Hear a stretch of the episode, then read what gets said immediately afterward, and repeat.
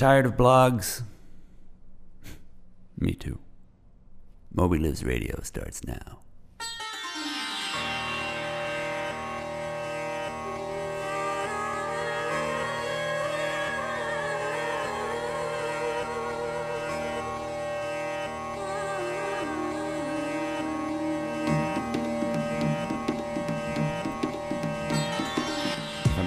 Intergalactic headquarters of Melville House Publishing in Hoboken, New Jersey, aka the left bank of New York City, it's Moby Lives Radio.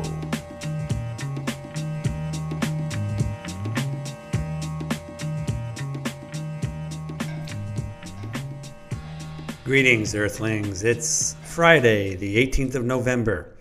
I'm Dennis Johnson, and on today's show, we'll be speaking with Hillel Italie, the Associated Press Wire Services book reporter. We'll be talking about the National Book Awards, which he covered. We'll also be reading from your letters to the editor, but first, here's some news from the book world. Well, as I indicated, the book world is abuzz with news of literary awards. That's right. The National Book Council Literary Prizes of Malta have announced who's in contention for that award. They're doing something different in Malta this year. They're not just telling you who the finalists are, they're telling you every book that's in contention. As Michael Orthofer points out on the great literary literarysaloon.com, you can go to maltamedia.com and look up all 77 books in contention. Meanwhile, in New York City on Wednesday night, there was uh, another book award ceremony. The National Book Awards are handed out. Joan Didion won the Best Nonfiction for her The Year of Magical Thinking, her memoir about the death of her husband, author John Gregory Dunne. Didion told the crowd in her acceptance speech, There's hardly anything I can say about this except thank you. William T. Vollmann surprised everybody who thought that E.L. Doctorow was going to win by winning the fiction prize for his Europe Central, a grim 800 page novel about World War II. I thought I would lose, so I didn't prepare a speech, said Vollmann from the podium. He did say of the book, however, that he was happy it's over because, quote, I don't have to think about that stuff anymore. Other winners included W.S. Merwin for poetry for his book Migration, and Jeanne Birdsall won the Children's Book Award for her The Penderwicks. Each winner received $10,000, and honorary medals were also handed out to Norman Mailer and Lawrence Ferlinghetti. We'll have more on that later in the program when we talk to Hillel Italie. Bob Woodward remained in the news a day after admitting that he'd had information on the Valerie Plame leak case, but kept it to himself and not told the special federal prosecutor because he was working on a book and he didn't want to be interrupted by having to, you know, testify. Well, as Wonkette reports on her website, wonkette.com, quote, bloggers are beside themselves over Bob Woodward's revelation that he was told by a senior administration official who Valerie Plame was nearly a month before Bob Novak first identified her in his column. There are many theories, she says, as to why Woodward would not come forth with this information at this time. She quotes blogger Kevin Drum theorizing that the blockbuster article came out only because the senior administration official had tipped his hand to Patrick Fitzgerald. Wonkette has another theory. She says, quote, Bob Woodward had not been on television in the last week or so. But it wasn't only bloggers who were tearing into Woodward. At his own newspaper, one of his colleagues wrote an editorial on why he should not be fired now. You can read that one on Romenesko and all other media sites. That was a hot one. Meanwhile, uh, in Woodward's statement, as many reporters noted today, he said, quote, I told Walter Pincus about it, a reporter at the Post, without naming my source, that I understood Wilson's wife worked at the CIA as a WMD analyst. Said Pincus, are you kidding? I certainly would have remembered that. Other journalists were, were chiming in. That's journalists from outside the Post, such as Eric Boehlert at Rolling Stone, a contributing editor there. He wrote, It really looks bad. Boehlert, the author of a forthcoming book on the administration of the press, said, quote, It looks like what people have been saying about Bob Woodward for the past five years, that he's been a stenographer for the Bush White House. Meanwhile, uh, it wasn't just journalists, it was also journalism professors, such as NYU journalism prof. Jay Rosen, who said Bob Woodward has gone wholly into access journalism. from the American Journalism Review, Rem Rieder said that Woodward's disclosure was stunning. He said it seems awfully reminiscent of what we criticized Judith Miller for. Meanwhile, tons of reporters are pointing out that Woodward has been going on television for two years criticizing uh, Special Prosecutor Fitzgerald, calling him disgraceful and a junkyard dog without, as an AP report notes, without ever once divulging that he was not just an observer of the CIA leak case himself, but a recipient, perhaps the first, of the actual leak. As Arianna Huffington put it on her website, the Huffington Post, hear that hissing noise? That's the sound of the air being let out of Bob Woodward's reputation. Meanwhile, according to an Associated Press Wire report, a bipartisan group of senators told congressional leaders Thursday that they will try to block reauthorization of the Patriot Act to protest the elimination of Senate pushed protections against, quote, unnecessary and intrusive government surveillance. You may recall that the Patriot Act has a provision allowing the government to secretly monitor your purchases at bookstores and what you're doing at the public libraries. It also prevents those libraries and bookstores from telling you that you're under surveillance. But now, this bipartisan group of senators, which includes GOP Senators Larry Craig, Johnson Sununu, and Lisa Murkowski, as well as Democratic Senators Dick Durbin, Russ Feingold, and Ken Salazar, have said in a letter, a letter that, quote, if further changes are not made, we will work to stop this bill from becoming law. Meanwhile, Congress is facing two deadlines. Lawmakers want to leave before the end of the week for Thanksgiving, according to uh, an Associated Press wire story by Jesse Holland. And more than a dozen provisions of the Patriot Act are going to expire at the end of the year if Congress doesn't renew them. Meanwhile, Russ Feingold, who was the only senator out of our 100 senators to vote against the original Patriot Act, said that the compromise's opponents have several different tactics they can use to stop the bill in the Senate. Says Feingold, I've let my colleagues know that I intend to take as many of those options as I can to try and get this bill redone. They said, I understand, but I don't know whether that means they're going to change the bill or whether they want to just go through this whole process. Meanwhile, in Austria, the BBC is reporting that what they call the revisionist historian, what the rest of us know as the Holocaust denier, David Irving, has been arrested.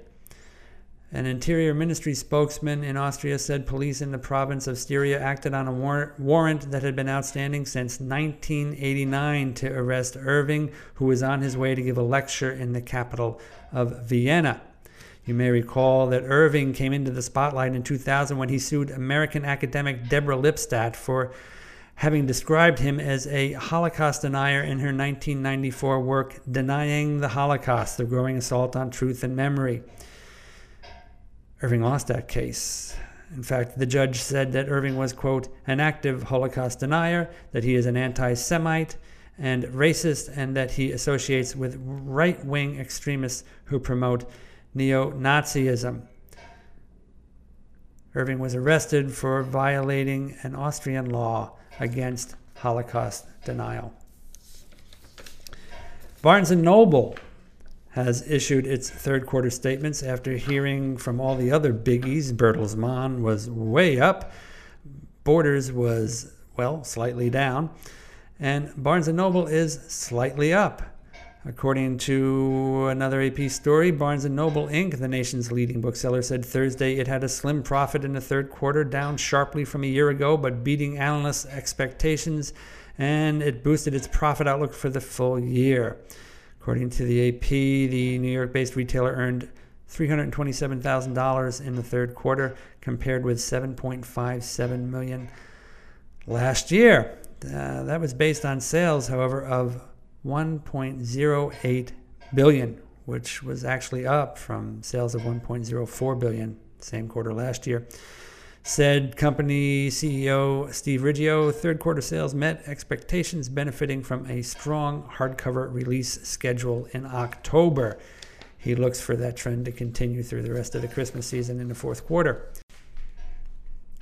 And finally, in New York literary circles, everybody has their panties in a wad over the departure from Riverhead Books of its founding editors, Cindy Spiegel and Julie Grau, who started the imprint 10 years ago. It's the classy literary imprint of Penguin Books, and it's famous for books such as Khaled Hosseini's The Kite Runner, James McBride's The Color of Water, and, um, uh, well, Suze Orman's The Road to Wealth. Spiegel and Grau are going to be starting a new division at Doubleday Broadway, which is part of the Random House conglomerate. They'll be starting at the end of the month. According to a statement from Doubleday, the two will offer, quote, a focused mix of literary fiction and quality nonfiction titles. Meanwhile, back at Penguin, CEO Susan Peterson Kennedy said, Don't worry about us. We will carry forward the momentum that Riverhead has consistently delivered time and again. The general view in New York City seems to be that this is either a good thing, nice thing to see a new house started from such a literary pair, and others are saying that Random House just eats everything, man. And that's the news for today, the 18th of November 2005. I'm Dennis Johnson.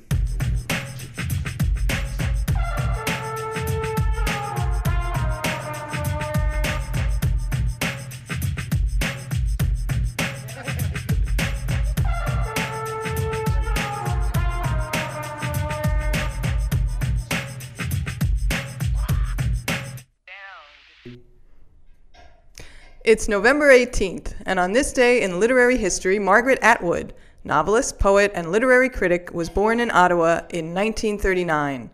A wildly prolific writer with 10 novels to her name, along with many volumes of poetry and criticism, Atwood is widely known for her novel of futuristic dystopia, The Handmaid's Tale, which was made into a movie and an opera, and for her Booker Prize winning novel, The Blind Assassin. But Atwood is also a very successful poet, and she was a key figure in Toronto's New Voices group in the 1960s, along with Gwendolyn MacEwen, Dennis Lee, and Michael Ondaatje. And she has also done extensive scholarly writing on Canadian literature, publishing, in fact, the very first book to focus solely on Canadian writing, the controversial Survival, a thematic guide to Canadian literature. And as a political activist and essayist, she often writes on feminist concerns.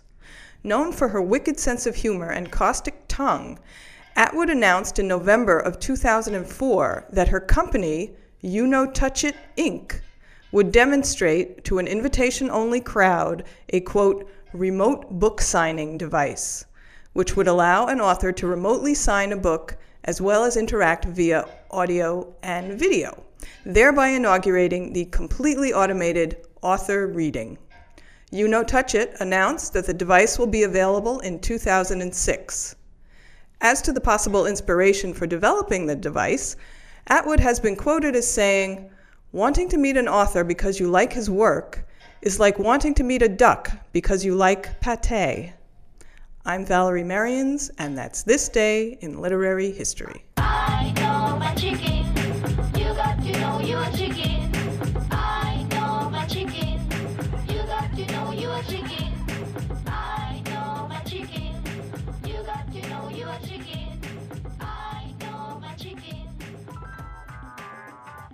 Um, Hillel Italie reporting for the AP on the National Book Awards in event uh, event in New York City the other night.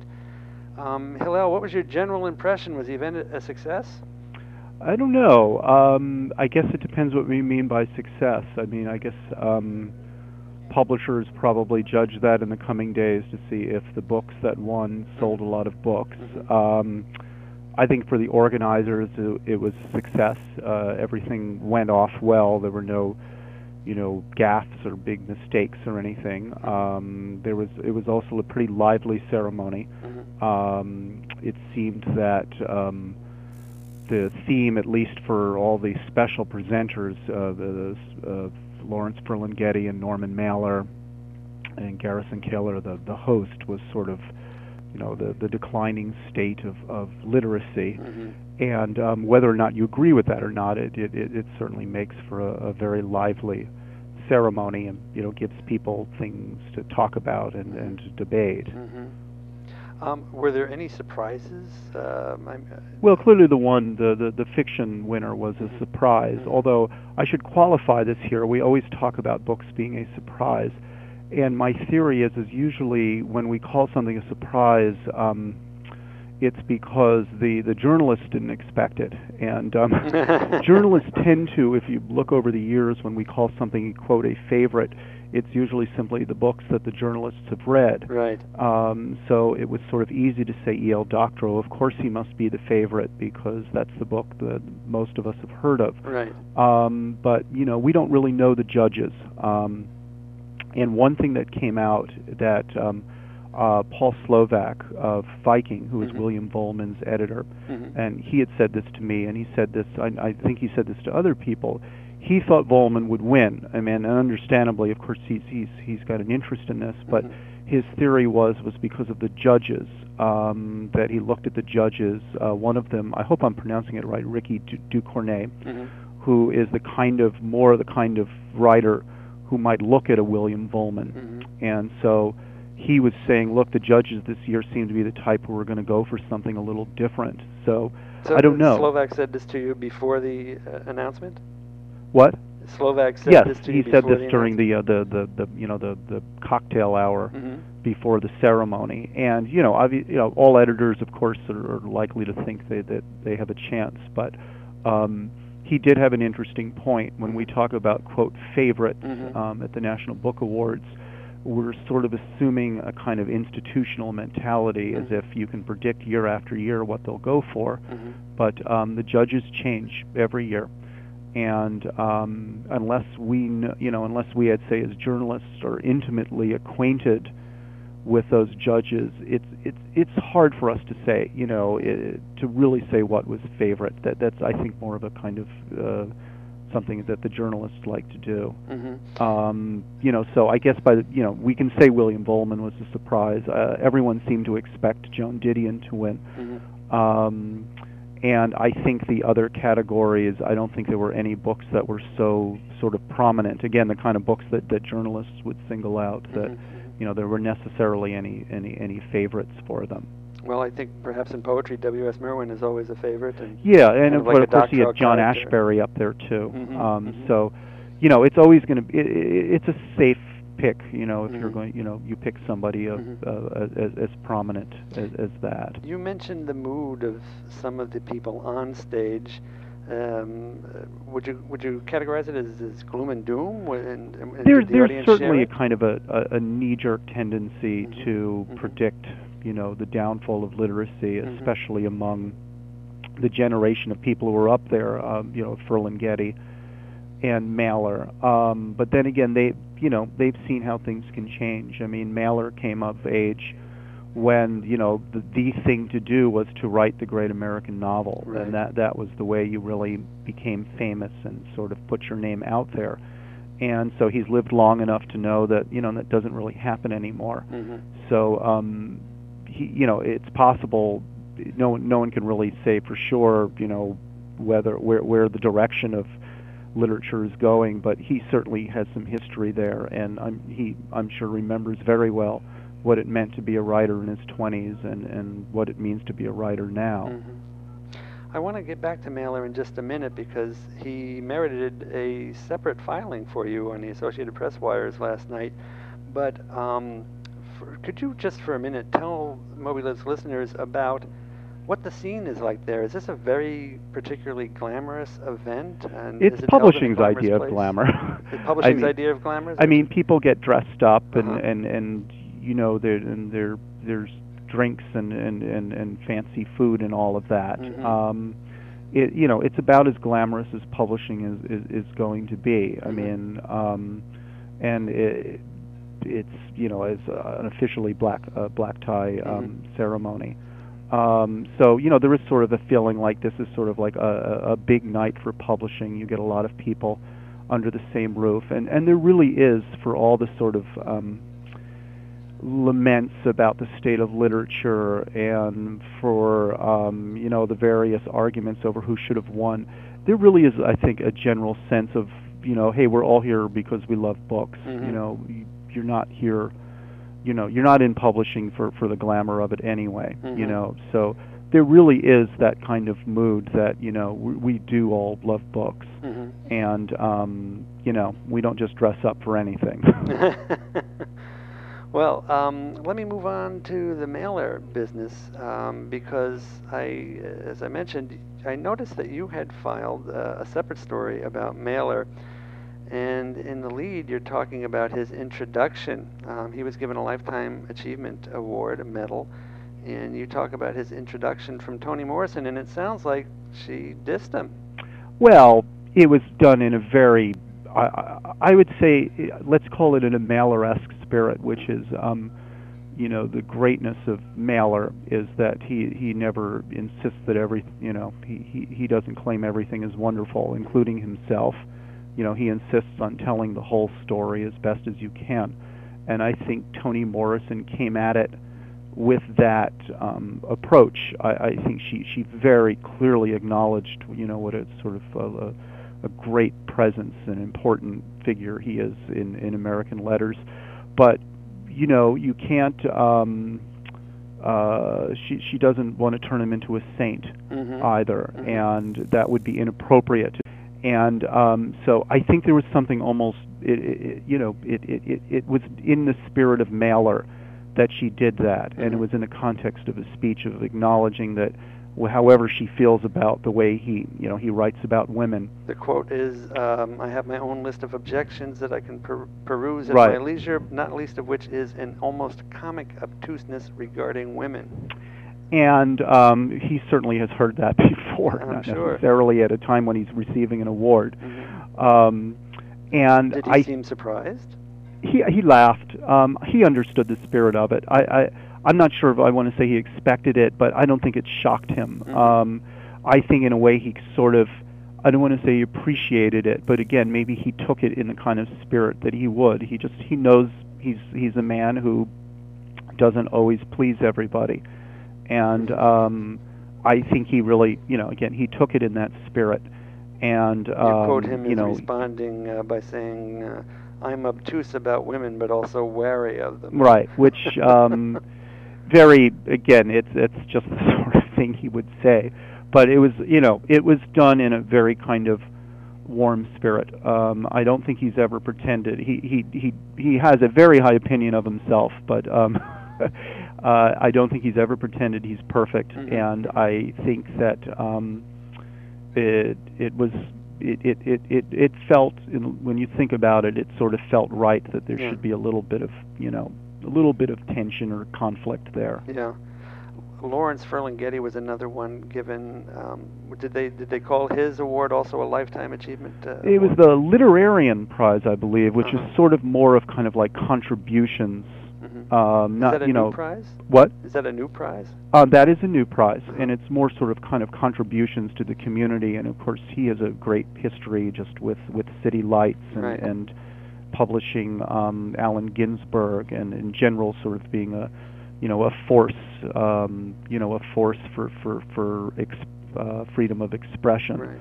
uh, and also someone who, as a poet, is sort of emphasized, you know, being accessible and, and really sort of uh, responsive to, to the mood Mhm. of, of the times. What was his acceptance speech like? Um, well, as Mailer joked uh, when he, he spoke before Mailer, and Mailer kind of joked that, you know, I'm cursing for Ferlinghetti because he was saying what I wanted to say. Mhm. Uh, again, lamenting sort of the state of, of literature and Mhm. wondering where it's going, and and you know, um, you know, w- wondering if if again if it's if it's simply uh, declining. Mhm. Um, this again was a theme through the night. Garrison Keillor, you know, the host, was making jokes about it and, and jokes about, you know, gee, I'm so glad I live at a time when people actually read paper books and, you know, wondering if authors would all be called content providers. Mhm. Um, I think it's something that happens when a lot of book people get together, and maybe especially um, from older writers who, who do remember and who do know that you know they they've seen things change since Mhm. they since they were growing up. Keillor himself has come under mild fire lately. Um, article about him in the New York Times it was uh, slightly critical, and it was talking about another article in, in Poetry Magazine that was very critical. Did uh, did any of that come up last night?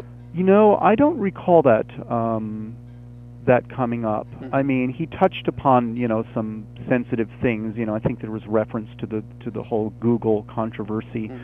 and he took a few shots at the the Quills Awards, which you know are these People's Choice Awards, Mhm. which um, which were held last month. Mhm. Um, but I, no, I don't think that I don't recall the poetry. Um, you know, his the review those those competing reviews in Poetry Magazine. Right. So he he didn't have a defensive moment about that. What was the highlight of the evening for you?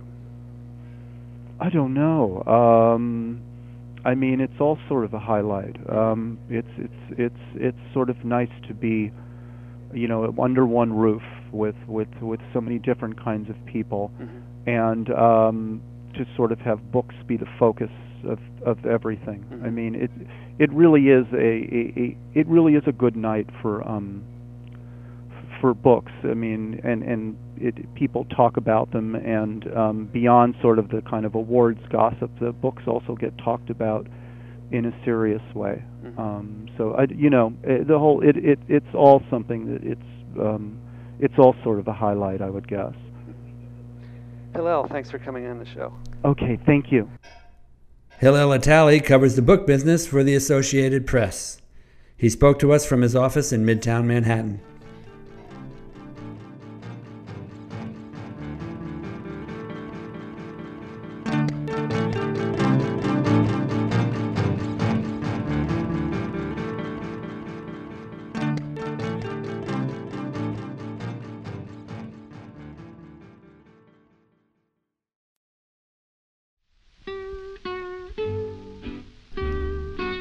Well, as I originally learned on Moby Lives the blog, so much as mentioning the word poetry leads to a world of really angry emails.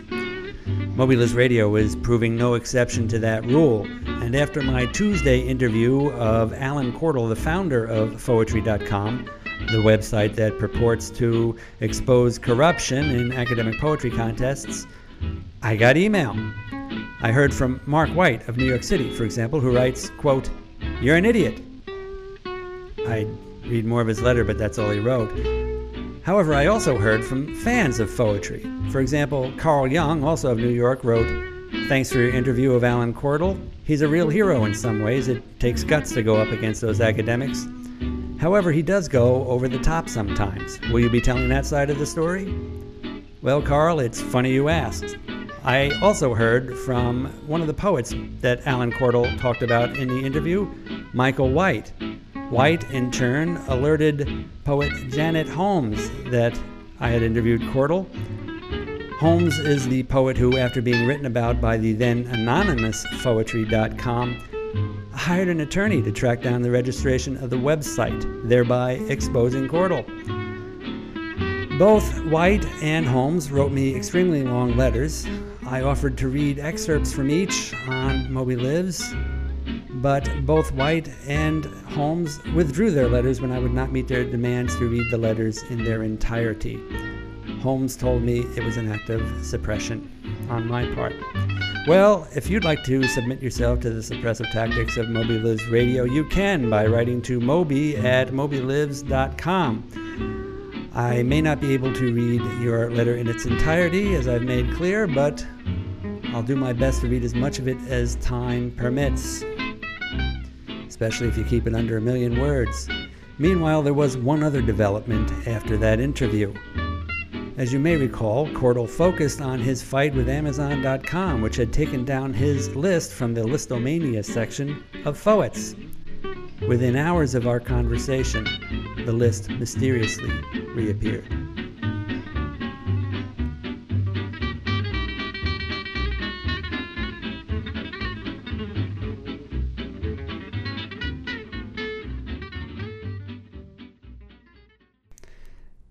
That's our show for Friday, the 18th of November, 2005. Thanks to Hillel Italie for coming on the program. And thanks too to Andrew Steinmetz, the engineer, and the editorial department at Melville House. That's Becky Kramer, Kelly Burdick, and publisher Valerie Merians. We had help this time from the art department as well. That was our book designer and art director Dave Konopka's band, Battles, playing on some of the incidental music. Come back on Monday when I'll be speaking to bookseller Robert Gray. You may know him for his popular book blog Fresh Eyes. He's also a book buyer at one of America's leading independent bookstores, the Northshire in Manchester, Vermont. I'm going to be talking to Robert Gray about remainders, buying them and selling them. You don't want to miss that. Meanwhile, if you've been wondering about that clanking in the background throughout the show, what can I tell you? It's cold in Hoboken. The heat's coming on. That's Pirate Radio, ladies and germs, and that's Moby Lives for today. Don't forget this weekend, that whale is out there, man. There's a gal at the local beanery. She's a pretty hunk of scenery. She can make a chocolate soda go. You ought to go around and dig it. When she's working at the spigot, you can hear her calling orders like this Give me a ham white down and a burger rare, side of slaw and a seven layer. OJ up, wreck two in a cup, and a boogie woogie blue plate. Give me a crippled beef on a load of hay. Combo rye and a bottle of ale. Coming through with a slab of moo and a boogie woogie blue plate. Draw one, draw two, get that coffee perkin'. Draw three, draw four. Hold that mayo on the chopped egg working. Want a tuna wheat with a side of fries. 86 on the cherry pies. Side of greens on the franks and beans. And a boogie woogie blue plate.